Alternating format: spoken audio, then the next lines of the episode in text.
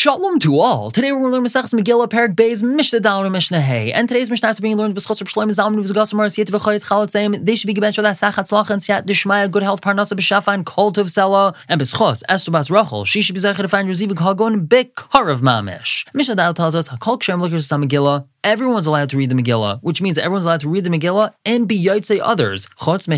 Katan. Except for cheresh, in this case, it means someone who's deaf. It doesn't mean someone who's deaf mute, because if they're mute, obviously they can't read the Megillah. So someone who's deaf cannot be mitzi other people. A shaita is someone who's not 100% there, and halachically they're considered a shaita, and a katan is someone who's the bar mitzvah. However, Rabbi Yehuda machshir katan, Rabbi Yehuda does allow a katan to be mitzi other people and reading the Megillah. The mission continues, Ain karn Megillah, no reading the Megillah, v'loy malin, and no giving a child a bris milah, v'loy tivlin, and one is not allowed to go to the mikvah if they're tame and they need to be matire themselves, v'loy mazin, and one may not get sprinkled with the mei chatas, which is the water that has ashes of the parah adumah mixed into them, and this sprinkling is going to make him tahar from his tumas meis.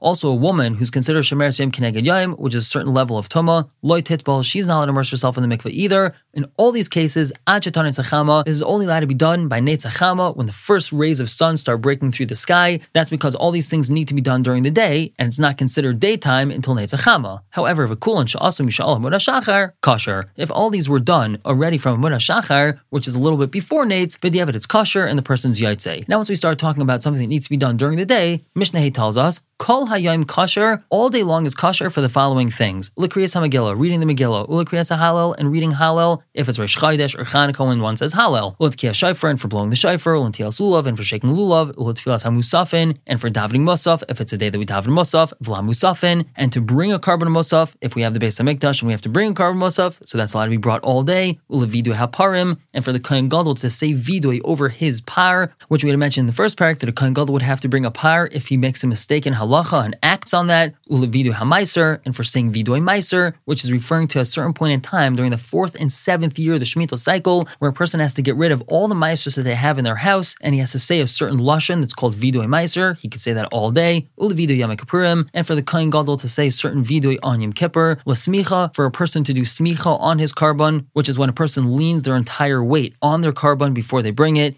L'shchita for shechting korban, l'tenufa for waving the korban aimer the second day of Pesach, lahagasha l'kmitzu l'aktara. These are avodas that are done with the korban mincha, l'malika for doing malika to a bird, which is a special way that the bird's head is cut by the thumbnail of a kayin, ula kabbalah and for catching the blood of a korban that was shechted, ula hazaya and for sprinkling the blood of a korban, ula shkaya saita and for giving a saita the water to drink to check whether or not she did an avera, ula rifas egla and for cutting the neck of the egla rufa, ula and for being a tahir a mitzayra. In regards to all these things, the pasuk says the word yaim, and that tells us that it's allowed to be done the entire day. We're going to stop here for the day, but pick up tomorrow with Mishnah Vav, talking about things that are allowed to be done at night, and on to Perek Gimel Mishnah Aleph. For now, everyone should have a wonderful day.